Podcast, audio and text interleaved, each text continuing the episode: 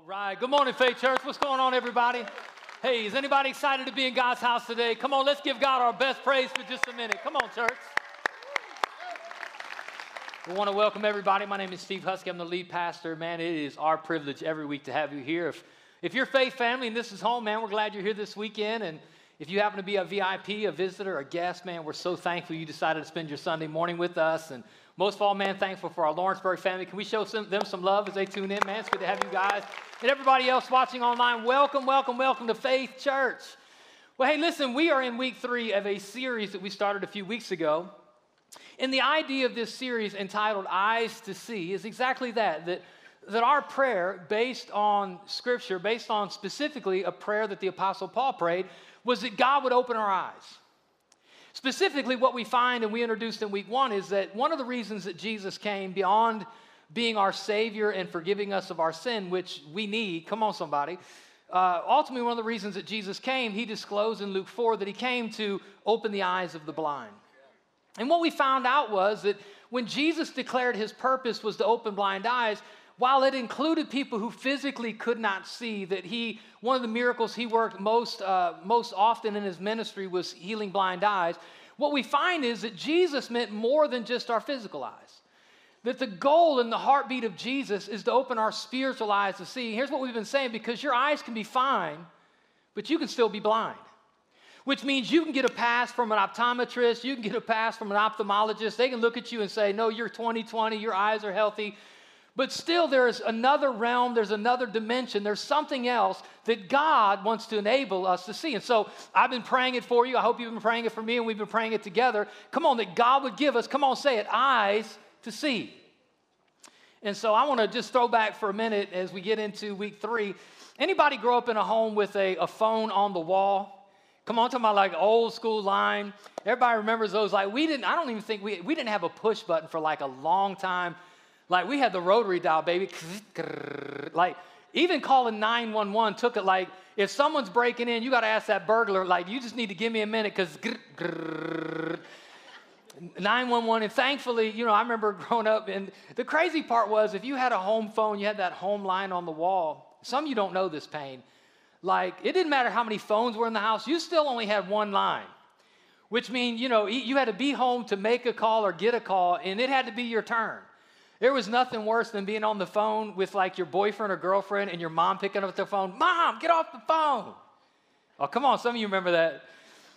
Thankfully, thankfully, technology evolved and we went from home phones with one landline to us having the capacity and the ability to carry a cell phone with us. I mean, think about that revolutionary change that now you personally can receive a call anywhere, anytime. I mean, that's, that's pretty incredible. But it didn't stop there. Technology continued to evolve and it went from just a cell phone to a smartphone. Now you can't just take, make, receive phone calls. Now you have the capacity, and I have the capacity to do all kinds of business. You can send emails and communicate. For me, my phone is probably one of the most important tools that I have. You know, you can do all kinds of work. And come on, you, everybody plays some games too. See, nobody's wanting to own it. Someone's downloading the billions of apps. Come on, somebody's Candy Crushing still. Part eight. And uh, so, but at the end of the day, think about all of your, all of the things that your cell phone, that your now smartphone enables you to do. And here's what I know, and this is what I want to talk about for a few minutes: is is that while while having a smartphone is is pretty incredible. I mean, you think about again all the things it enables us to do. Even though it's very convenient, at the same time, it's very counterproductive. And let me tell you what I mean by that. When I say it's counterproductive, Statistics, recent research I just read in the last several weeks says this that the average person touches their cell phone 2,500 times every day. And those who are really prolific users of their, of their smartphone actually touch it up to 5,000 times every single day. Now, come on, that's now don't think, oh, that's somebody else. That's us. Now, here's the problem with it is, is when you're looking down and you're looking at your phone, you're giving your focus to this device rather than giving your focus somewhere else. I don't know if you know this, but you can really only give your focus to one thing at one time. Which means if, if you're sacrificing focus somewhere else looking down, you might miss something. Like if you're looking down at your phone, maybe you're not paying attention to the road. I'm not talking to nobody here, I'm talking about some other people. I mean, if you're if you're looking down, looking down at your phone and this has your focus, you might miss your family that's sitting around you. Some of you have been on dates or you're married, and I have unfortunately been guilty of this too, where your spouse is sitting right across the table and you're not looking up at her, you're looking down at your device. And so something has captured your focus. So, again, man, there's nothing wrong with smartphones, but there is something wrong when your focus is put in the wrong place. Now, it's not just true for smartphones, but it's true for a lot of things. Think about how many things and how often sometimes there's something in our life that captures our attention at the cost of something else. Now, focus, focus is an incredible thing. In fact, focus, many of us know this, I believe this. I think focus is a gift.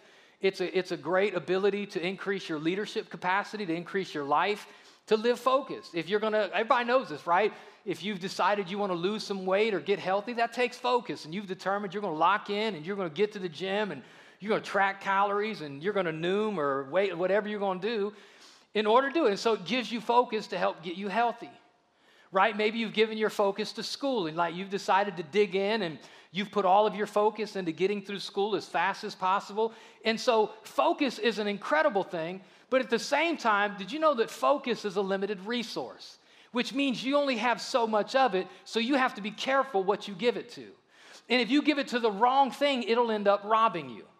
Come on, anybody know I'm talking about? Like some of us in this room, we, we know people, and I know people that possibly, right? I know people that, that, that was coming to church and they had a relationship with God and things were rolling, and all of a sudden the hobby popped up in their life, and now they were so focused on the hobby, they started forsaking church. Come on, they got a boat, but they don't know Jesus anymore. Come on, I'm telling you, because your focus went somewhere else.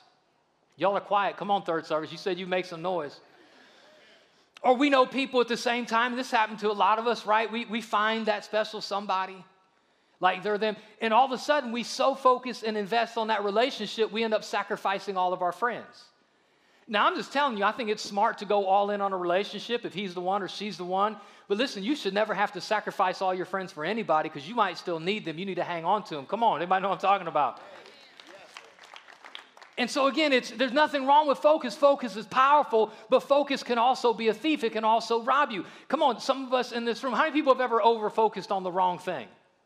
Right? All of us in this room. Man, we, we do it all the time. It's just something natural. We just overinvest and overfocus. We focus on career at the cost of family we man we decide we're going to be the number one seller. We're going to you know we're going to make the mark. And at the end of the day we start working 50 60 70 80 hours. And at the, at the meantime while you might be killing it on business like your wife's ready to divorce you and your kids haven't talked to you in three weeks. And so this idea is really powerful. But one of the things that i know that often robs our focus or captures our focus in an unhealthy way is worry and fear and anxiety. I mean think about it for a minute when we get in fear, that's actually what we do. When we get in fear, we give it our focus. We start dissecting it. We start thinking about how is this going to work out? What's going to happen? What if this doesn't? And we start kind of, and that's why we can't sleep at night because in our mind, our, and what we're doing is we're giving our fear our focus. And today, for a few minutes, I just want to talk about what God's remedy is through this whole idea of giving us eyes to see. Because what I want you to know is this every time God tells us in His Word to, to, not, to not be afraid, don't fear, which He says 365 times, did you know He never says just don't be afraid? He always follows it up with an instruction. In fact, if you're taking notes, fear is always followed by a call to fix your focus, which means God never says, just, hey, stop worrying, stop being anxious. What He does is, He's saying, that's the thing that's making you anxious. Stop giving it your focus and look up and give me your focus. What I want to tell you today is to look up. Everybody shout, look up. When you look up, when you fix your focus on something else, you'll be better. When you fix your focus on something else, especially God, you'll go further. But we've got to learn that principle again of this idea look up. In fact, David, he said this in Psalm 121 1. He said, I lift up my eyes to the mountains. Where does my help come from? Now, listen, he's saying, listen, I, my help doesn't come from what's in front of me. It doesn't, it doesn't come from my job. It doesn't come from the strength of my own hands. He said, Where does my help come from? Come on, church, where does it come from? My help comes from the Lord, the maker of heavens and earth. But the only way you're going to see the Lord is to quit looking down and start looking. Come on, everybody shout, look up as you move through Scripture, this idea or this call that God puts on all of our lives to look up is said over and over and over and over and over again. In fact, every time God commands us to not be afraid, He calls us to fix our focus. Every time he says, don't fear, don't be anxious, he calls us to fix our focus. Like we, we've talked about this uh, throughout this message already. You remember last week, every time God calls us not to fear, he calls us to fix our focus. Remember Hagar. Hagar is out in the wilderness. Her son, if you were here last week, her, her baby boy is about to die of dehydration, and she look, she's looking down in discouragement at death that's looming. And what does God, what does God say? God says, Don't be afraid. And then what does he say? Come on, everybody. Look up. He's saying, Man, I want you to see this baby's gonna live. You see death, I see destiny. Come on, but the only way you're gonna see that is if you're gonna look up. Then you see Elisha. Elisha, remember, he is surrounded by an army that's there to kill him and his servant is afraid he's petrified he's terrified he don't know what else to do. And what does elijah elisha say? Elisha says hey come on you're, you're focused on the wrong thing. You need to come on everybody you got to help me. You got to look up. But he calls him not just to come on look up but fix your focus put it on something else. He says i want you to look up and see that those who are for us are more than those who are against us. I'm giving you a new focus. When jesus taught on, on the uh, sermon on the mount he spent the largest portion, and he talked about, which is pretty profound, the, the, main things he talked about on the Sermon on the Mount was giving, praying, fasting, and worrying. Giving, praying, fasting, and worrying. And when he gets to worry that he spends the most of his time on, he says this. He, that's what he says. He says, Some of you are worried about what you're going to eat and what you're going to drink and what you're going to wear. Some of you are worried about how to pay your bills and how you're going to get ahead. He said, But I tell you, Look up. You know what he says? Look to the birds. Look up. I can tell that's profoundly impacted you. Because you got to know the rest of the story. What Jesus is saying is look up to the birds because they don't know where they're getting their food from, but they're living. Somebody's providing for them, and you know who it is. Bird's not working out its own food and taking care of itself. Our Heavenly Father's taking care of that bird, and how much more valuable are you than they? So if you know He's going to take care of them, He's going to take care of you. Quit worrying about the moment and look up and see what God can do. Come on, everybody, shout, look up. Look up.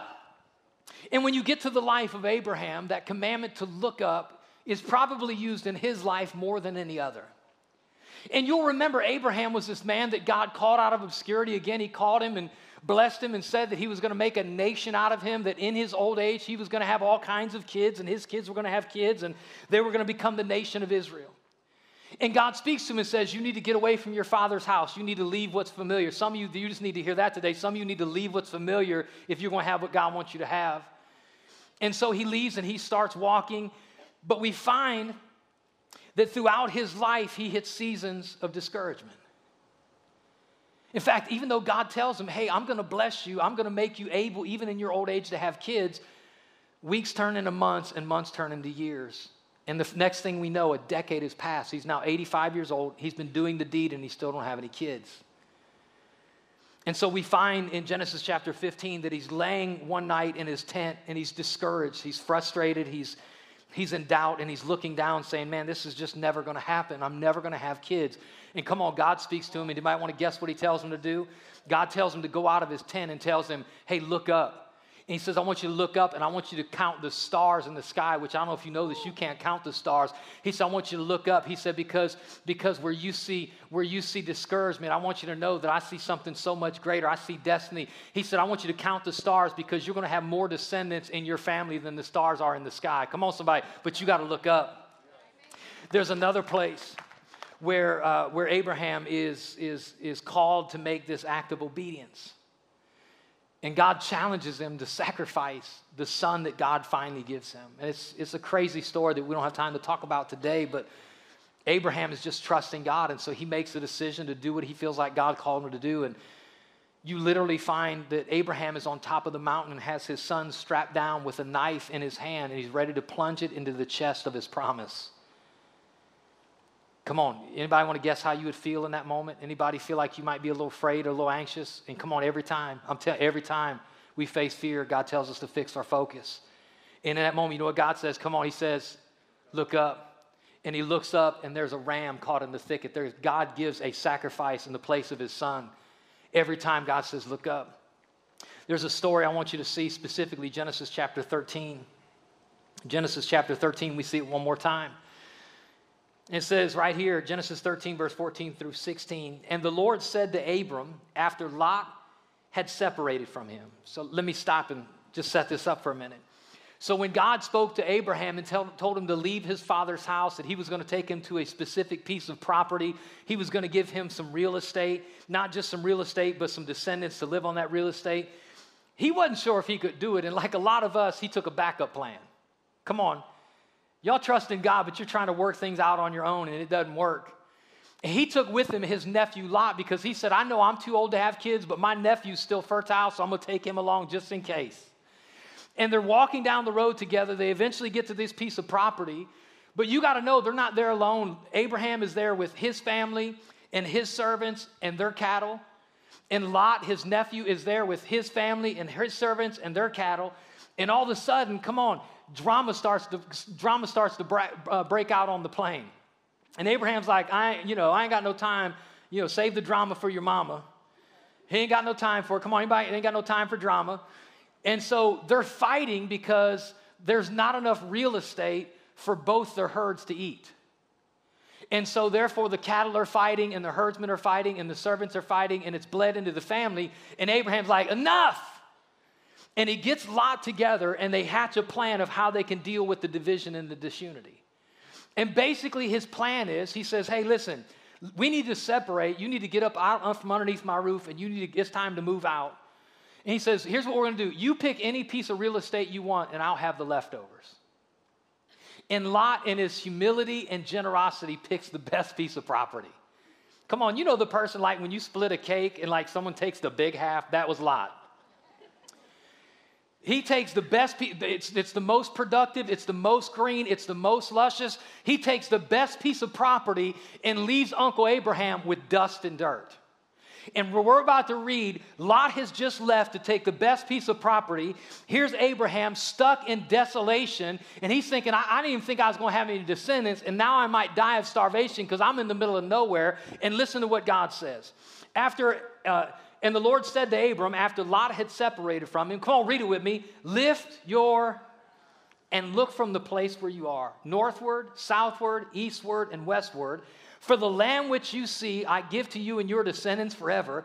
I will make your descendants as the dust of the earth, so that, the, so that if a man could number the dust of the earth, then your descendants could also be numbered. You know what he was saying? He's saying, Abraham, here you are standing discouraged, looking down at the dust. He says, Where you see dust, I see descendants. Come on, somebody. What I'm telling you is, he tells all of us, you can fix your focus on the wrong thing and get discouraged and hung up. But if we'll lift up our eyes and see what God wants to show us, that's where strength comes from. That's where my help comes from. Come on, everybody shout, look up. Look up. It's just a powerful, profound principle that'll change the way you live if we can just walk by it to look up. If you're taking notes, excessive focus, excessive focus can make us miss essential facts. If you're overly focused on one area, even if it's healthy for the moment, it can cause you to miss other things. Excessive focus can make you miss essential facts. Abraham almost missed the lamb. He almost missed his destiny. He almost missed his purpose. And God kept saying, Look up. And this is this principle is practical. Come on, this, this principle, essential, folk, uh, uh, uh, excessive focus makes you miss essential facts. This is true in marriage, too, by the way. Come on, wives. Come on, I, I love my wife. Um, we have a great marriage. We have a great relationship. I'm, I do not just like her and tolerate her. I love her. I'm in love with her. And, uh, you know, we have people come up to us from time to time and, and they'll say, Oh man, you guys have such a great marriage. We wish our marriage was like yours. And we do have a great marriage, but like, we're real people too.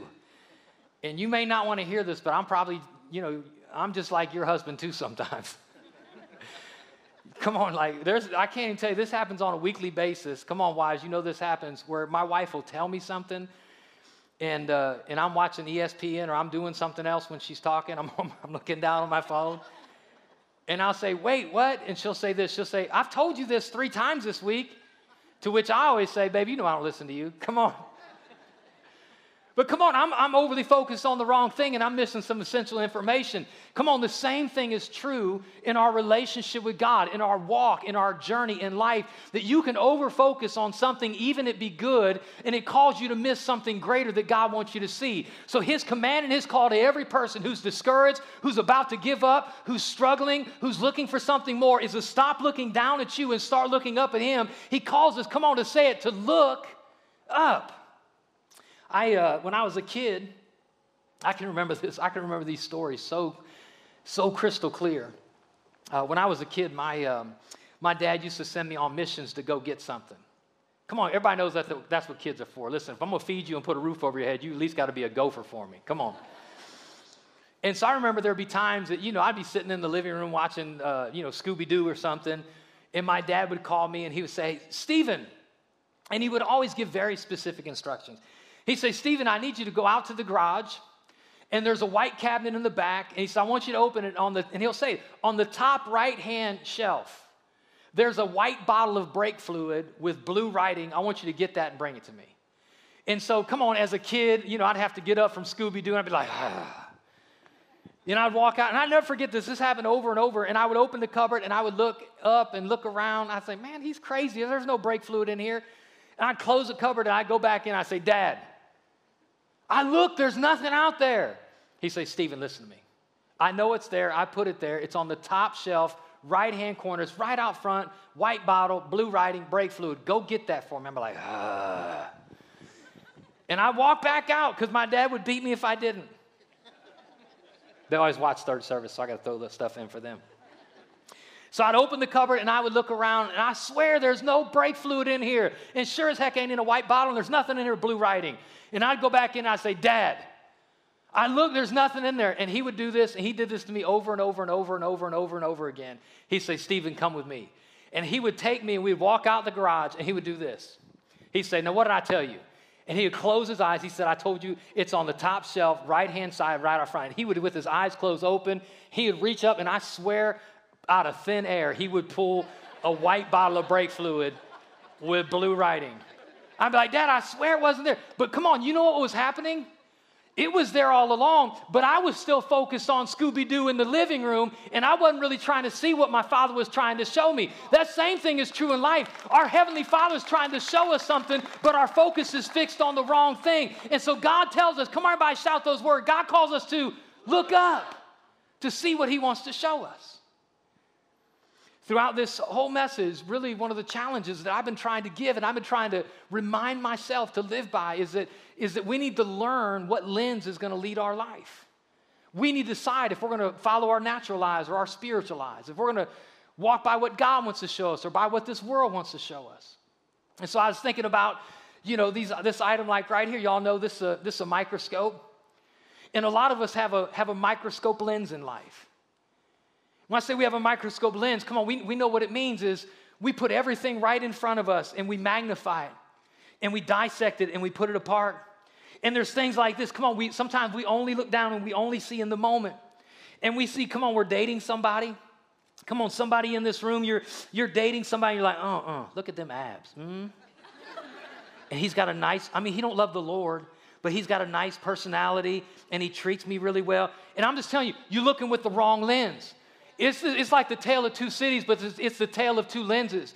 You got to stop looking with microscopes and start looking with telescopes and binoculars. You got to get the long call. Listen, you need to see, listen, if I date this guy, it's about to turn out sideways. This guy's going to pull me away from Jesus. We're going to grow up with kids in a divided home. Listen, you got to decide are you going to look down in your microscope or look out, come on, with a long term lens? Come on, I'm not done yet. Some of you, come on, you're in the workplace and you're like, oh man, look at this. I can get a bonus, I can get a raise man, I'm, I'm gonna have to cut some corners and compromise my character, but it's gonna work out. And you're looking in the moment, but you're not realizing you need to look long term. This is gonna cost me my job. It's gonna cost me my reputation. It might cost me time in prison. It's gonna cost me reputation my family. Come on, it's never worth compromising your character. But if you're only looking in the moment, you'll make a decision that you're gonna regret. You gotta look up and look long term. Come on, somebody. Oh, I'm not done. Some of you looking at the lens. Come on. Look at that. Oh, look at my new assistant. Man, she's pretty. I'm just going to send her a text. It's innocent. I know I'm married. It's just a small thing. It's no big deal. And all you see is a small flirtatious act, and you don't see it going anywhere or meaning anything. But what you don't know is if you don't look up and look long term, it's going to cost you your family. Your kids are going to grow up in a broken home. They're going to grow up needing counseling and they're more likely to get divorced because you got divorced. Come on, it's going to cost you something that you don't see in the moment because you're looking down instead of looking up. Come on, somebody. Everybody shout, look up. You have to decide what lens is going to lead your life. And we do the same thing with difficult things. We magnify our hurt and our pain and our struggle And we look down, we're like, oh God, all I can see is the moment. How am I going to get out of this mess? I'm always going to be in debt. I'm always going to be an addict. I'm always going to struggle with this. I'm telling you, if you look down, that's what you're going to see. But come on, what did God tell us to do? God told us to look up. When you get a long term lens, come on, what you can see is God can make a way. I didn't see God doing it, but God was able to deliver. God was able to set free. God was able to heal. God was able to restore my marriage. Come on, some of you have given up on your marriage too soon because you're looking, down through a, through a microscope instead of looking long at what God can do. Come on, somebody, everybody shout, look up. Choose what lens is going to lead your life. Make a decision how you're going to look. And it's easy to look down. Many of us have a defective perspective, always looking down. And what Jesus came to do was to give us an effective perspective. How many people in this room say, God, I want a, an effective perspective? Come on. I want an effective perspective. You know what's, what's crazy is, is there's a scripture probably many of you have heard, and it's this scripture in Psalm 3 3 where God is called the lifter of our heads. Have you ever heard that? Now think about how much God calls us to lift our heads. And here he comes, he says, I'm the lifter of your head. Which means to me, sometimes, you know, weight, you know, people carry weight physically too, right? Like it's not just emotional weight. You can see somebody when they walk in the room if they're carrying a weight. Most of the time, when people are carrying a weight, it's shown in their body language typically when somebody's going through a hard time, a, difficult season, worry, whatever, you'll find what happens to their focus. It goes down. People walk down and discouraged. Like happy people lift up, like they look up. Somebody gets a raise, they're looking up. Somebody got a pink slip, they're looking down. That's just a fact. And you know why? Because sometimes the weight of life is so heavy, it'll pull you down. And here comes God. He said, Listen, I want you to look up, but I don't know about if you guys know this, but sometimes the weight is too heavy. I want to look up, but I can't look up. The good news is, even if you are struggling to look up, God is the lifter of our heads. He'll come and help you look up. We even find, and I didn't have time to read it when I went through it uh, two weeks ago, but remember we opened with the story of this guy who was, who was blind. And remember, Jesus touched him and things were better, but they were still fuzzy. And then Jesus touches his eyes again and he can see. And we talked about why that happened. But one of the points I didn't make, and you can go back and look in that message, you can look in, in, in the story. After Jesus touches him the first time and he looks up and things are still fuzzy, he puts his head back down and Jesus touches him again. And then, then Luke records it this way and then Jesus made him look up, which I think he was so discouraged, like, this ain't never gonna change. He refused. I can't look up. Jesus had the physics. Come on, man. He was the lifter of that man's head. I just declare over some of you in this house, man, some of you who are discouraged and tapping out and giving up, man, that God is the lifter of your head because that's who He said He is. Come on, is anybody thankful for that? Come on. I, um, perspective, you're taking those perspective changes perception. Like we need God to anoint our viewpoint, right? We need God to help us to see what He wants us to see. If you'll change your perspective, you'll change your perception. If you'll change where you look, you'll change what you see. And if all you're seeing is hurt, pain, discouragement, struggle, or if all you're doing is making excuses for bad decisions, come on, we need to look up and allow God to change what we see by changing where we look. Look up. And I said all that to say this morning to take us to one final story I want to spend a few minutes on. And it's the story found in John chapter 4. It's, it's known as the woman by the well. If you're not familiar with the story, it's, uh, I mean, like a lot of, I mean, all the Bible stories, it's, it's really a profound story of Jesus ministering to this woman, and she's sitting, you guessed it, by a well. but what you may not know if you've not read it or you're not familiar with the story is that Jesus, the woman he goes and ministers to, is first of all, she's a Samaritan. And at that time, at that part of the nation, that part of the world, that part in time, Jews were very racist against Samaritans, and Samaritans were racist against Jews. And so here's Jesus. Jesus decides to go to the other side of the tracks specifically to minister to Samaritans. And the Jews might like they're they're fighting back, which is crazy how how you can be a follower of Jesus and still justify racism in your heart. That's a different message. But they're still like Jesus shouldn't be going. He shouldn't be going to the Samaritans. But Jesus goes that way, anyways, and he doesn't just minister to a Samaritan, we find him talking to a woman, which was a no no because men didn't deal with women because women were property, they weren't equals. And not only was he dealing with a Samaritan and dealing with a Samaritan woman, they were racist against and biased against. But this woman specifically was. I've used several adjectives each service and regretted them. I'm looking for a safe one for service three. Like, she had a reputation. She was, had lots of reputations, had been in lots of bedrooms, slept with lots of men. And Jesus sits down at noontime, and she's at the well at noon because nobody wants to be around her. And so all the normal people go get their water out of wells in the morning time or the evening when it's cool, but she's got to go at noon in the heat of the sun because that's the only time she can get there. And I don't know about you, but I'm thankful that there's a Jesus that'll meet anybody, anywhere, anytime, and minister to them. And so Jesus shows up and he sits down next to this Samaritan harlot and uh, starts talking to her. And his whole conversation is, hey, you're drawing water out of well because you're thirsty. And basically, he's saying, listen, you got a thirst that that water can't quench. But, and he's not even just talking about her, her physical thirst in her mouth. He's saying, like, you're trying to fulfill the thirst in your life by sex and intimacy and bedrooms and men. And what God is really teaching us in His Word is He's saying, like, you can pursue anything in this world and it'll always leave you unsatisfied. But Jesus said, I'm, a, I'm the living water. If you come and drink of me, you'll never thirst again. Anybody know that's true? Come on. And so, so Jesus sits down and has this conversation. She is so profoundly moved by what Jesus has told her that she gets up and she goes into the city to tell everybody that maybe she has found the Messiah. And here's where the story picks up. Check this out. John chapter 4, verse 27 says, And at this point, his disciples came. So Jesus and this woman sitting at the well. And the disciples, they were out looking for something to eat. And they come back and they see Jesus talking to this woman. It says, and they marveled that he talked with a woman.